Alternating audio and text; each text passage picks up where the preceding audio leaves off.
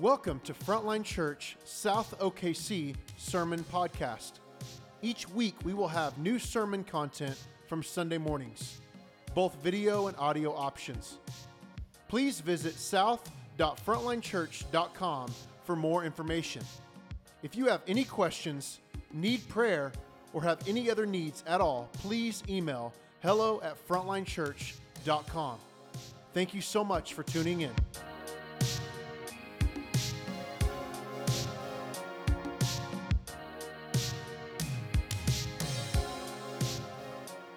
The scripture for today's teaching is from Mark one, one through eight. The beginning of the gospel of Jesus Christ, the Son of God. It is written in Isaiah the prophet, "Behold, I send my messenger before your face, who will prepare your way. The voice of one crying in the wilderness, 'Prepare the way of the Lord, make his path straight.' John appeared, baptizing in the wilderness and proclaiming a baptism of repentance for the forgiveness of sins. And all the country of Judea and all Jerusalem were going out to him and were being baptized by him in the river Jordan, confessing their sins. Now John was clothed with camel's hair and wore a leather belt around his waist and ate locusts and wild honey. And he preached, saying, 'After me comes he who is mightier than I, the strap of whose sandals I am not worthy to stoop down and untie. I have baptized you with water, but he will baptize you with the Holy Spirit.'" This is the word of God to us. Thanks be to God. All right, you guys can have a seat. Good morning. Good to see you all. If you don't know me, my name is Sean. I get to serve as one of the pastors here. And uh, we did start last week a, a new series, The Gospel of Mark. And we covered uh, just one verse last week, uh, Mark one one. Today we're going to cover uh, just verse two. I'm kidding. You guys got nervous. We're going to move slowly through the book of Mark, but we're not going to move that slowly. We are going to cover uh, these eight verses, but before we do that today, uh, what we want to do is I want to give us some backstory. I think we need to get caught up just a little bit because we're a little we're a little late to the story if we're coming in right here. Let, let me tell you what I mean. In the days before Netflix, in the days before Disney Plus and Hulu and all of the streaming options, Uh, it was really crazy. Let me just speak to the younger people in the room. It was really crazy the way that we got our television shows and our movies. Like, things would just fly through the air. This is the best way I know how to explain it. Things would just fly through the air until they got to your antenna on your television, and then it got sucked down into the T V, and it made a picture, and it and it had a voice, and it had audio with it. Really crazy. Um, it was it was it worked fine. The problem is, if you came into a show late, if you came into a movie late, you were stuck. There was no way to rewind. There was no way to go back and figure out the parts of the story that you missed. And so it really it really stinks to come into a story late because you don't fully get the depth or the beauty of the plot that the storyteller intended for you to hear. Am I right? Like, we've all had this experience. You come into a story late. You can kind of pick up on some of the details and you can go, okay, I think we're getting to the good part now. I kind of understand these characters, but you don't understand it fully. And so, man, my hope for us today is for us to cu- jump in to the book of Mark, realizing this is a little bit the middle of the story. Not only do we not start with the birth of Jesus, as some of the other gospels have done, we don't even start anywhere near the beginning of the way that God has started to work through his people in the world.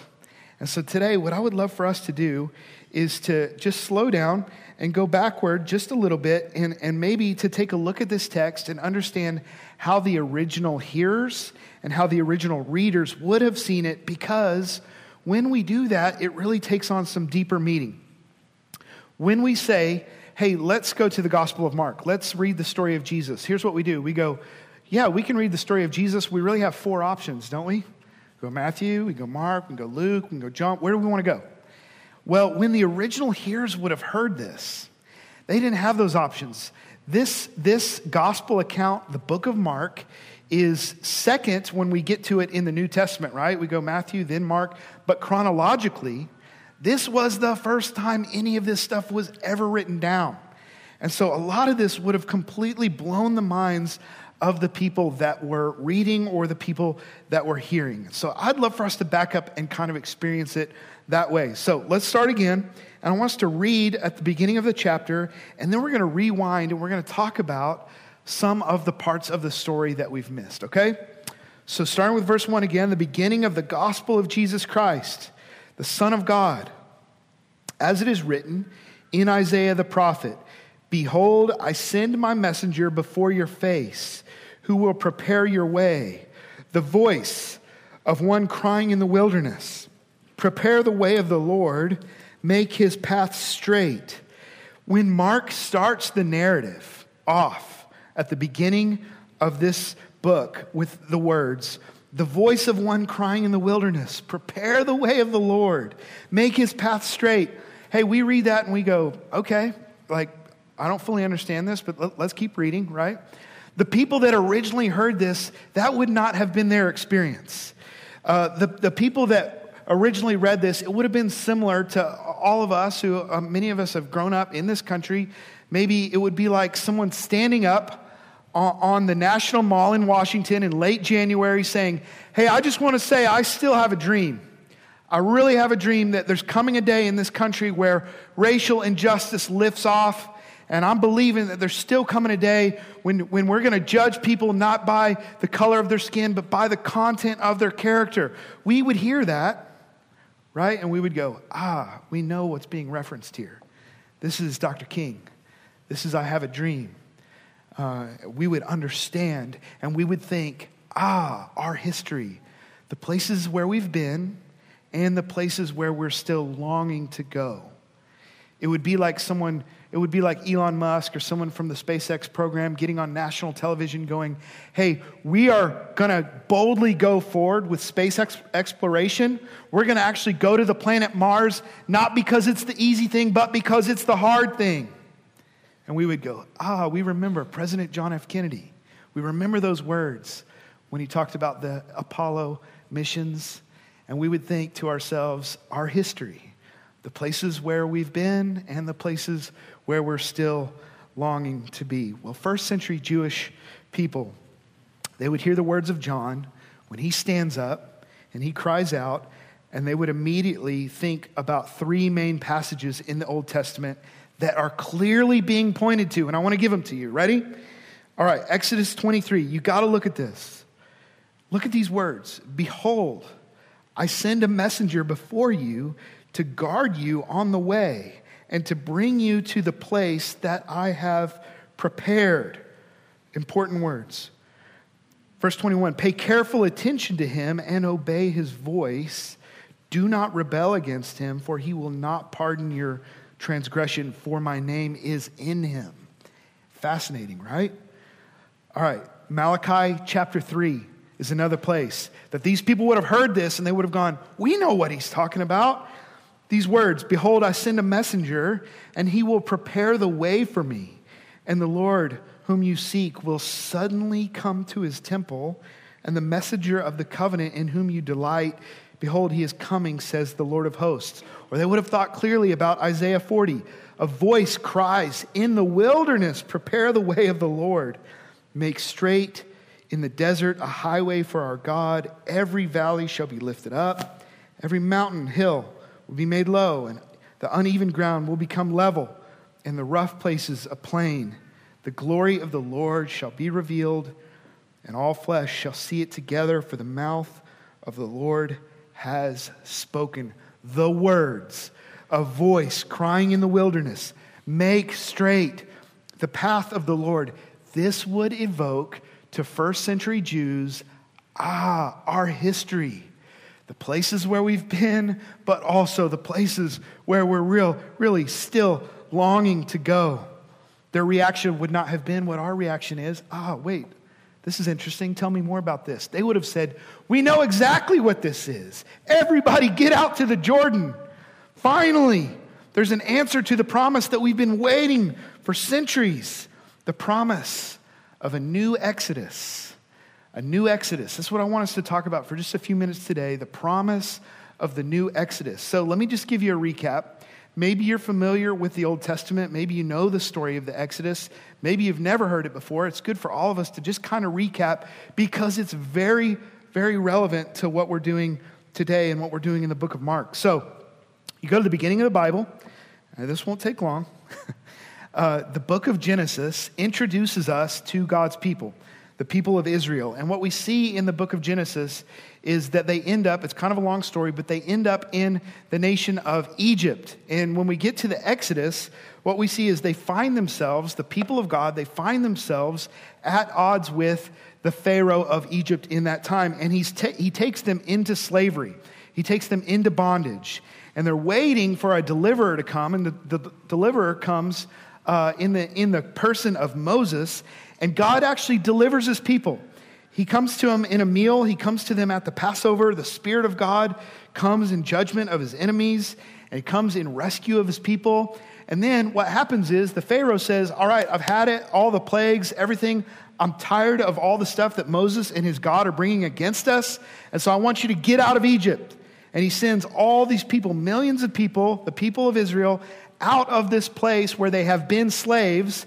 And he takes them, God takes them through the Red Sea, right? The waters part. And they're able to cross on dry land.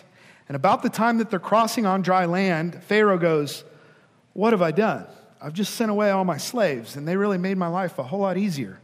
And he gets the chariots, and he gets the soldiers, and he says, let's go back and get them.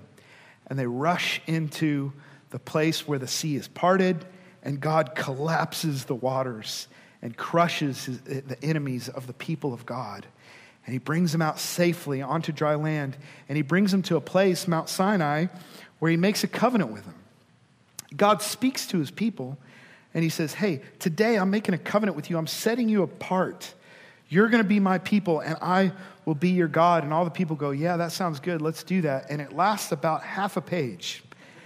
And they all say, man, let's just, we're going to turn our own way. And they start to rebel.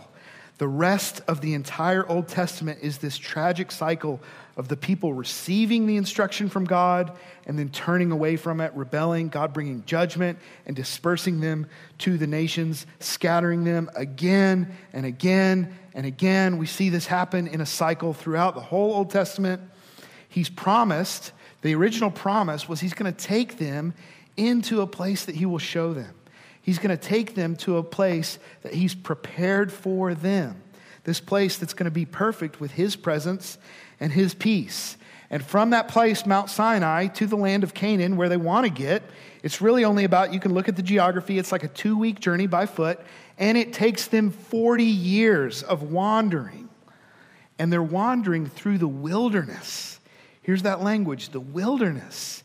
And they're They're taking these confusing paths where they're going around and around in circles, and they just need God to come and make straight their paths. They're following their own crooked paths. They're wandering. They're lost. They're confused, and they're trying to find their own way to the kingdom. That's what they're doing. And we get to this point and we go, does the Word of God speak to our culture in two thousand twenty-one? Is it even possible? Or is this just some dusty old document? We look around at our own hearts. We look around at our neighbors. We look around at the people that we live nearby and the people that we work with. And we're all trying to find our own way to the kingdom. We want the kingdom. We just don't want to listen to the king. This is what we're all doing. And so we see the rebellion that happens again and again. What we see is the people of God, they're actually taken out of Egypt. They're taken out of Egypt, but the slavery and the bondage of Egypt is not taken out of their hearts. They keep going back. They want the bondage. They want the other lovers. They want the other gods. They want the other things that they can worship again and again. This should sound familiar to us. And what we see is you get to the end of the Old Testament, you get to this amazing chapter, Malachi chapter four. God speaks and he says there's one that's going to be coming. And then it goes silent for four hundred years. You know that page in the middle of the Bible? It's just blank. And then it says the New Testament. That represents four hundred years of people waiting and wondering. And uh, by the time Mark writes all of this, roughly two-thirds of God's people, the people of Israel, are still scattered to the nations. They're all over the place. They're dispersed. But they know this is their story. They know there was a time when God promised to them, I'm going to take you to a place that I've prepared for you, and it's going to be the place of my presence. And so four hundred years pass, and the people are like, is it ever going to happen? Is it ever going to happen? Is anyone ever going to lead us to straight paths? Or are we going to just continue wandering around in the crooked paths of our own lives and our own souls? Is the deliverer ever going to come? Is the messenger ever going to come? And John comes on the scene and he's like, hey, everybody, remember the promise? Remember the promise? We still haven't crossed the Jordan. We still haven't stepped fully into the land that God has offered to us. We have not stepped fully into the rescue that God had planned for us. Does anyone want to finally step into the water and come out on the other side? In a place where you're loved and you're known, but you're also fully forgiven, into the place where God is prepared. And he starts to proclaim this kingdom. The kingdom is proclaimed. He proclaims this idea that, hey, all the low places, all the all the people that feel low, that are getting stepped on, they're going to get raised up. And all the places that are so high, they feel out of reach to, to normal people, they're going to they're going to actually get uh, lowered to where things become in reach. And the places that are so crooked, they're going to get straightened out. This is what God's going to do. Even the words, a voice cries in the wilderness, should clue in modern day Christians that don't even know what any of this stuff is about. That should clue us into the reality, reality that this is a kingdom for the ones that are traveling through life feeling lonely and desolate. This is a kingdom for the weary. This is a kingdom for the people that are dry. And so as we think about the kingdom of the new Exodus, two quick things about this message that John is proclaiming. I want to give us two quick things, and then we're going to celebrate something really beautiful, and then we'll be done, okay? First thing is this. The new Exodus, it gives us our baptism. Look at verse four with me in Mark one. John appeared, baptizing in the wilderness and proclaiming a baptism of repentance for the forgiveness of sins. And all the country of Judea and all of Jerusalem were going out to him and were being baptized by him in the river Jordan, confessing their sins. So in the in the Exodus story, the people are enslaved by Egypt, right? They have these evil taskmasters. They're standing over them day and night, punishing them, whipping them, making them go places that they don't want to go and do things that they do not want to do. And God comes to them when they have no way of rescuing themselves. They're in bondage. They're in slavery. God comes to them in mercy, and he brings them through the waters of the Red Sea safely to the other side. And what he says to them is, you are my people, and I am your God. And he makes this covenant with them, and he swallows up all that stood against them in the waters, killing their enemies, fighting their battles, and he brings them out of captivity onto the other side, into this safe place that he has prepared for them. And he leads them, and he starts to show them what it means to be this holy, set-apart people, a people that look different from the other nations. And he gives them the law, and he allows the law of God to start to shape who they are, shape the way that they think about things. The law of God starts to penetrate their heart. They start to turn away from all the ways that they've been unfaithful, and they start to say, wait, we, we actually want to be faithful to you, God. The new Exodus, our Exodus, it comes to us with water and a baptism of repentance. When someone comes to faith in God, in Jesus, what they're doing is they're saying, God, I want to walk in your ways. I want to be your people. I want you to be my God. I don't want to follow my own crooked paths through the wilderness of my life anymore. I want you to make straight my paths. I want to turn from my old way of thinking. This is a work of repentance. Hey, when we baptize, it's not the water that's doing the work.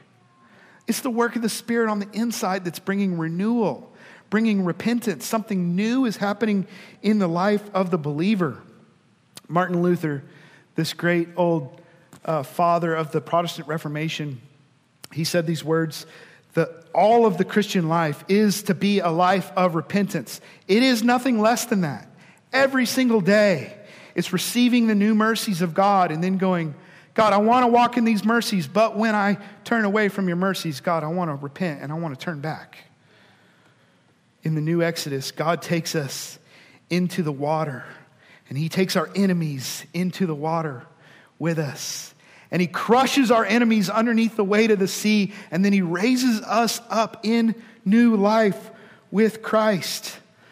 This is a work of repentance. Uh, N T Wright, this uh, this old theologian, this British theologian, he says, in Britain, it's a common joke that everywhere the Queen goes to visit, she smells fresh paint. And I think the idea there is like, hey, if the Queen is going to go to a town, someone's going to go ahead. Someone's going to go ahead of the way and go, guys, we got to get everything cleaned up. We got to put some paint on the walls. We got to clean up over here. We got to declutter over here. And uh, this is the work of John the Baptist, to go ahead of the Christ and to offer what is the work of repentance, preparing the way of the Lord in our hearts. In the life of the believer, it's not just putting fresh, fresh paint on the walls. It's actually tearing down the walls completely in full repentance, saying, God, I need you to come and, and rebuild everything that was crooked, everything that was out of place. I need you to come and put it back right the way that it was meant to be. This is what God is doing for us in the work of baptism. It's a baptism of repentance, and he gives it to us in the new Exodus. We're going to get to experience it. We're going to get to celebrate it actually today in the next few minutes. Second thing I want us to see is that in the new Exodus, we're given communion with God. Look at verse six. Now, John was clothed with camel's hair and wore a leather belt around his waist, and ate locusts and wild honey. That's a strange diet. And he preached, saying, after me comes he who is mightier than I, the strap of whose sandals I am not worthy to even stoop down and untie. I have baptized you with water, but he will baptize you with the Holy Spirit. Now, the people of the first Exodus, the people that were a part of that original story, they would have known God's presence as marked by a place. But John actually comes and he says, hey, it's not going to be in the tabernacle. It's not going to be in the Ark of the Covenant. It's not going to be in a tent or a cloud or a pillar of fire. That's not what it's going to be. But God is actually coming. The very presence of God will come to you through a person. Now, this is fascinating because it actually wouldn't have been a complete surprise. They would have been expecting this. In the Exodus story, the Spirit of God comes in rescue of his people in the judgment of his enemies during that Passover meal, right? So they had these instructions. The family was supposed to gather around the table. They were supposed to have a specific meal, and they were supposed to brush the blood of a spotless lamb over the doorpost. And this was to represent, by faith, a covering of that whole family to protect them so that the judgment of God would actually pass over them. And in the new Exodus story, we're invited to a meal of the presence of Christ through the Holy Spirit. We're offered the body and the blood of a spotless lamb to remember that it's only by faith in him that that judgment has passed over us also. It passes over us as it did those families in that first Passover night. But every year, this is fascinating, follow me here, every year, uh, after the first Passover, the people of Israel, they would hold a Passover meal just to remember. They would hold a Seder just to remember, this is what God did. This is the way that God rescued us. And the fascinating thing is they would hold that meal around their dinner table, and they would keep one seat open. They would keep a seat open for Elijah. Elijah was this prophet in the Old Testament that uh, that never died but was carried up to heaven. And what the people knew about Elijah was he's going to be one that comes back to us, and he's going to return the hearts of the father to the children, and he's going to return the hearts of the children to the father. And when he comes, he's going to be this guy that kind of dresses weird. He's going to probably wear animal clothes. That's the way the prophecy was. But what they knew is he was going to prepare the way of the Lord for his people. And uh, and what's fascinating about this is John, he shows up and he's baptizing people in the Jordan River, and he's wearing camel skins, and he's proclaiming, prepare the way of the Lord. And everyone is like, this has got to be the Elijah figure. This has got to be the guy. This is the one that we've all been waiting for. And then it would have clicked. What Malachi told us is when we see the forerunner, when we see the one that's preparing the way, Yahweh himself is coming next. God himself is coming to us. This was God showing up uh, and doing something powerfully in the way that he had promised. John says, hey, the baptism that I'm doing with water, it's important. There's one coming after me that's going to totally change your hearts. Ezekiel thirty-six, this is the word of God. And I will give you a new heart, and a new spirit I will put within you. And I will remove the heart of stone from your flesh, and I will give you a heart of flesh. And I will put my spirit within you and cause you to walk in my statutes and be careful to obey my rules. We experience the presence of God not in a place. It's not here. It's not on Sunday. It's not just because we're in a building. We experience the presence of God through a person. Every week, if you're a follower of Jesus, we invite you to take the bread and to take the wine, to remember the very body and blood of Jesus that was broken for us, that was shed for us, but also to meet with God the Holy Spirit. As you take this meal, he's present with us. So when we come to the table, what we're doing is we're looking ahead of us. And we're saying, God, you understand the parts of my story that I don't even understand. You're already there. And we're looking behind us and we're going, God, you've carried me this far. But we're also, we're looking inside of us and we're going, God, all the places that I know and you know are crooked. I'm asking you to come and make them straight. I need to be baptized afresh in the power of the Holy Spirit. I need your presence in my life. That's what we're doing when we come to the table. So Jesus, as we close, Jesus is the one who went before us, making our paths to the Father straight. He's fought for us. He's defeated our enemies. Hey, everything that stands between you and God the Father, Jesus has come to defeat. That's good news. Like, we could probably get excited about that. He's paid for our sin and our shame with his own body and his own blood. And now what he's done is he, he's given his people these sacraments, communion. He's given his people baptism. And what's happening here is we're remembering that there's coming a day where we're going to see him face to face. Our enemies will be swallowed up, and our anthem on that day will be death. Where's your sting? Hell, where's your victory? And we're going to actually gather around a table and we're going to feast in a way that's not just a cheap cracker and a cheap cup of wine. We're going to actually feast with the presence of Christ, our King himself. This is good news. Welcome, guys. We're glad you're in here. All right, so until that day, friends, we remember and we wait and we celebrate these sacraments together. I'm going to pray for us, and then we're going to actually see the work of the new Exodus in some believers. God, we thank you for who you are. We thank you for what you've done. We thank you for what you are doing. And we just remember that the work of the church is to is to every week gather and remember you and proclaim your death and your burial and your resurrection for us, and to proclaim you will come again. And so we do that today. And uh, God, we just want to say we feel the crookedness of our own ways. We feel the crookedness of our own hearts and lives. Today, would the kingdom of God come in a fresh way again and make straight all that is crooked? We wait for you. And until the day that we see you face to face, God, we We marvel at the gifts of communion and baptism that you've given to us. We ask that you'd open our hearts wide to celebrate them now. In Jesus' name, amen.